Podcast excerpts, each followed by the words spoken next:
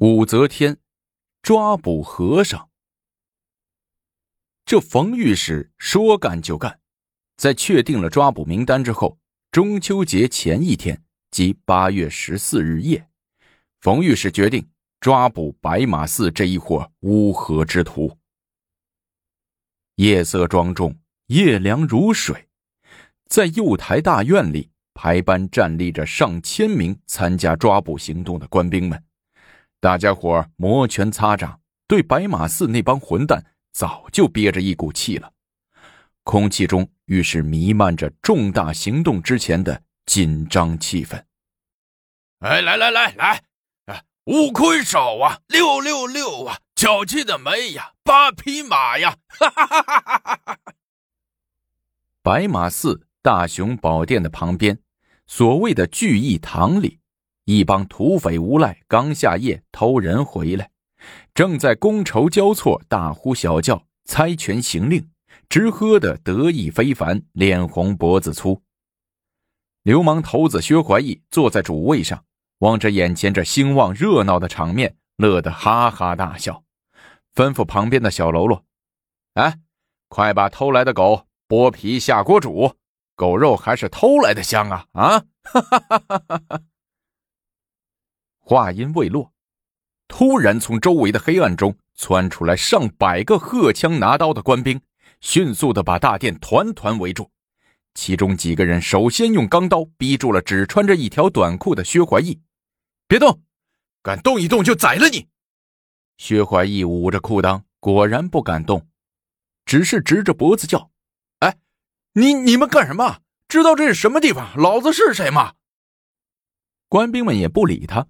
只是把冰凉的钢刀往前送了送，薛怀义顿时觉得大腿、小腿内侧凉冰冰的。又有上百名官兵荷枪持刀冲了进来，店里店外那些假和尚们还没来得及反抗，就被掀翻在地，一个个像粽子一样被捆了起来。这时，一大队官兵打着火把，簇拥着冯思绪御史来到了薛怀义的面前。冯御史望着薛怀义的狼狈相，笑着说：“ 薛和尚，你的这些手下作奸犯科，已被人告下了。本御史要把他们全部带回去审讯。至于你，还是好自为之，好好的反省反省吧。”薛怀义听话音儿，知道这些人还不敢逮他，不敢怎么他，不禁的气壮起来。吓唬冯御史说：“姓冯的，你摸摸你头上有几个脑袋？敢动我薛和尚的人，武三思见老子都得匍匐礼业，低三下四的。竟敢当众辱骂皇亲国戚，诋毁朝中大臣！”冯御史当即命令左右：“来人呐，把这小子也给我捆起来，嘴给他堵上！”立即有官兵拿过麻绳。结结实实的把薛怀义捆了起来，有人找了一块抹桌子的破布，还故意沾着地上的尿液给薛怀义塞进了嘴里。等官兵走后，一些伙夫工匠才颤颤抖抖的走上来，给薛怀义掏出嘴里的脏布，解开了绑绳。无可奈何之下，第二天，薛怀义只得登门找武三思给说情。一些最轻的白马寺的和尚才被放了出来，而罪证确凿的恶和尚却被冯御史给投进了大牢，按律惩处，或留或杖，一时间大得人心。白马寺流氓和尚的嚣张气焰不得不收敛了许多，洛阳城的治安也恢复了许多。东宫的后院里，儿皇帝睿宗李旦闲来无事。正和一群宫女在一块玩投壶的游戏。所谓投壶，就是专门用的箭往一个精美的壶中投，投中者为赢。投壶的箭用蔗、苦鸡母去其皮制作而成，壶也都精美绝伦，或玉，或金，或瓷，颈为七寸，腹五寸，口径二寸半，容斗五升。投壶时。壶前设帐，隔帐而投，为防箭入壶中反弹出来。壶中装一些小豆，投壶游戏为博戏的一种，在唐宫室中极为盛行。睿宗当了皇帝，却屈居东宫，常常在东宫里和宫女一块投壶自娱，消磨光阴。宫女们谁投中了，就能得到睿宗的一个长长的热吻。当天积分最高者，还能得以侍寝。此刻，睿宗在宫女堆里边左搂右抱，边玩投壶。该睿宗投见了，睿宗三投三中，直乐得他合不上嘴。正在这时，院门口来了宰相刘一之和武承嗣。刘一之边走边道：“皇上，皇上。”看老刘头那劲儿，好像有什么大事儿。睿宗忙停下手中的活，问道：“啊，什么事儿啊？”皇上，喜事啊，喜事！刘一之手拎着一张圣旨，激动的抹眼泪。他来到睿宗的面前，展开圣旨，以颤抖的声音宣读道：“皇太后懿旨，系高宗大帝遗志，颁朕临朝称制。今睿宗业已成人，朕欲退身修德，特诏令天下，还政于皇帝。”睿宗一听圣旨的内容，也大出意外，忙抢过来。翻来覆去的看，不相信的问：“太后真的要还政于我？”“真的。”柳一之撩起大襟，擦擦眼角，拿过睿宗手里的头剑，一折两半，扔到一边，说：“皇上，你以后就用不着再弄这些投壶的游戏消磨时光了。”睿宗李旦也激动的很，回顾左右说：“ 这下好了。”朕是真正的皇帝了，也用不着再住在东宫了。这偌大的皇宫，普天之下，真正的属于朕了。君臣一行来到前院，又坐下来喝些茶，说了一会儿话。刘一之说还要安排一下皇上明天早朝亲政的事儿，先告辞走了。同来的武承嗣声称要陪皇上说会儿话，留下来了。睿宗李旦望着坐在下手的武承嗣说：“承嗣啊，你以后跟着朕好好干，朕不会亏待你的。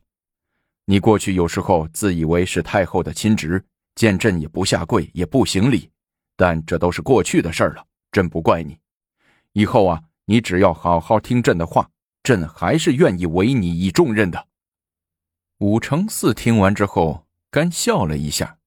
端起盖碗茶，喝了一口，说：“我说蛋。”听武承嗣喊自己的小名“蛋”，睿宗皇帝惊得愣了一下，指着武承嗣责问道：“，你敢对朕如此大不敬？”哼，我说蛋。武承嗣又是干笑一声，说。你以为太后真会归正于你吗？这，这……睿宗李旦结结巴巴。这懿旨上不是写的清清楚楚的吗？还政给我！哼，那是扬州地生毛，天下人乱嚼舌头。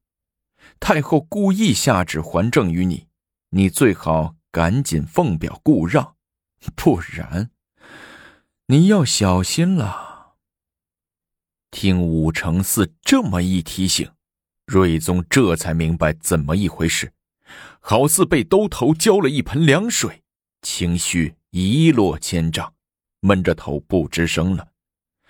吴承嗣从怀里掏出一张纸，往睿宗跟前的桌上一抛，说：“辞让的表都替你写好了，玉玺也都盖上了，明儿上朝。”照本宣科就行了。想必你没有忘记李弘、李贤吧？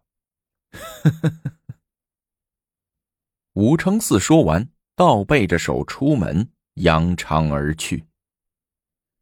睿宗孤坐在屋中，陷入了沉思。第二天早朝时，没等刘一之等人山呼万岁，睿宗李旦就站起来，向帘子后面的武则天。奉表故让，说自己年轻，才三十来岁，还不懂事儿，恳请母后收回成命，继续摄政。武则天满意的望着老儿子，谦虚的说：“皇上这两年跟着朕，在政事上也锻炼的差不多了，还是你亲政吧。”李旦哽咽着，再一次恳请皇太后收回成命。武则天叹了一口气，无可奈何的对群臣说：“既然皇上再三顾辞。”朕也不为难他了，只得权且再听政三五年吧。朱爱卿以为如何呀？大臣们，包括刘一之，这才明白过来，皇太后演的是一出子戏呀。既然昨天已下诏还政了，为何今日又来涉帘上朝呢？既然想退身修德，为何张嘴就说？再干三五年呢？众大臣心中刚刚燃起的希望，眨眼间又黯淡下去了，都垂手低头，默不作声。这时，武承嗣迈步上前，拱手奏道：“太后陛下，最近扬州地生毛，月有十只，天下小民不识好歹，议论纷纷。”更有人趁机妖言惑众，前途异谋。臣请太后颁治天下，广开言路，接待天下奏言，以褒善惩恶，扬美发奸，维护国家之统一。话音未落，刘一之上前连连摇手曰：“不可！”奏曰：“先帝、太宗和高宗大帝均反对告密。”太宗曾说：“无实之人，勿行谄毁，搅乱君臣，殊非一国。自今以后，上书皆小恶者，当以谗人之罪罪之。”高宗时也曾下令禁酷刑和匿名信，并说：“匿名信国有常禁，此风若山，唯度方深。”老臣以为。万不可行告密之风。武则天摆摆手说：“事无定制，当改则改，岂能墨守一时之规定？本宫决定设立举报箱。”武承嗣这时忙捅了捅旁边的御史于承业，于承业心领神会，急忙出班奏道：“太后。”臣的儿子于宝家有巧思，设计了一个名为“铜轨”的举报箱，非常精巧实用。臣斗胆举荐于太后。武则天一听，颇感兴趣，当即传旨令于宝家觐见。于宝家早已在午门外等候，一会儿就传进大殿，叩头施礼后，宝家掏出一张设计图纸，恭恭敬敬地呈上去。武则天看了看，看不懂，问道：“有没有样品呢？”回太后，有样品，是木头做的。于宝家从怀里掏出样品，武则天特许他上玉台指点给自己看。太后，这铜轨形成一个箱子，内设四格，箱子四面分设四个投书口，东面名曰“廷恩”，现附送。求仕进者投之，南面曰召见，言朝政得失者投之；西面曰申冤，有冤意者投之；北面曰通玄，言天象灾变及军机秘计者投之。且表书一旦投入铜轨，就无法收回，只有专用的钥匙才能打开。听于宝家的介绍，武则天拿着这个木质的样品翻来覆去的看。连连称善，问于宝家：“于爱卿现在官居何职啊？”没等于宝家说话，他爹于承业忙代为回奏说：“犬子虽然有巧思，但仕运不佳，只是在工部临时帮忙。”武则天望着于宝家说：“如此有才之人，本宫封你为从五品顶戴。”即日起在工部公职造这铜轨，三天之内完工。眨眼之间，被封了个从五品的官衔。激动的于家父子忙给太后叩头，千恩万谢而去。武则天为堵天下人悠悠之口，假意还政，实则还是为了巩固自己的统治，唱了一出双簧戏。好了，我们下集精彩继续。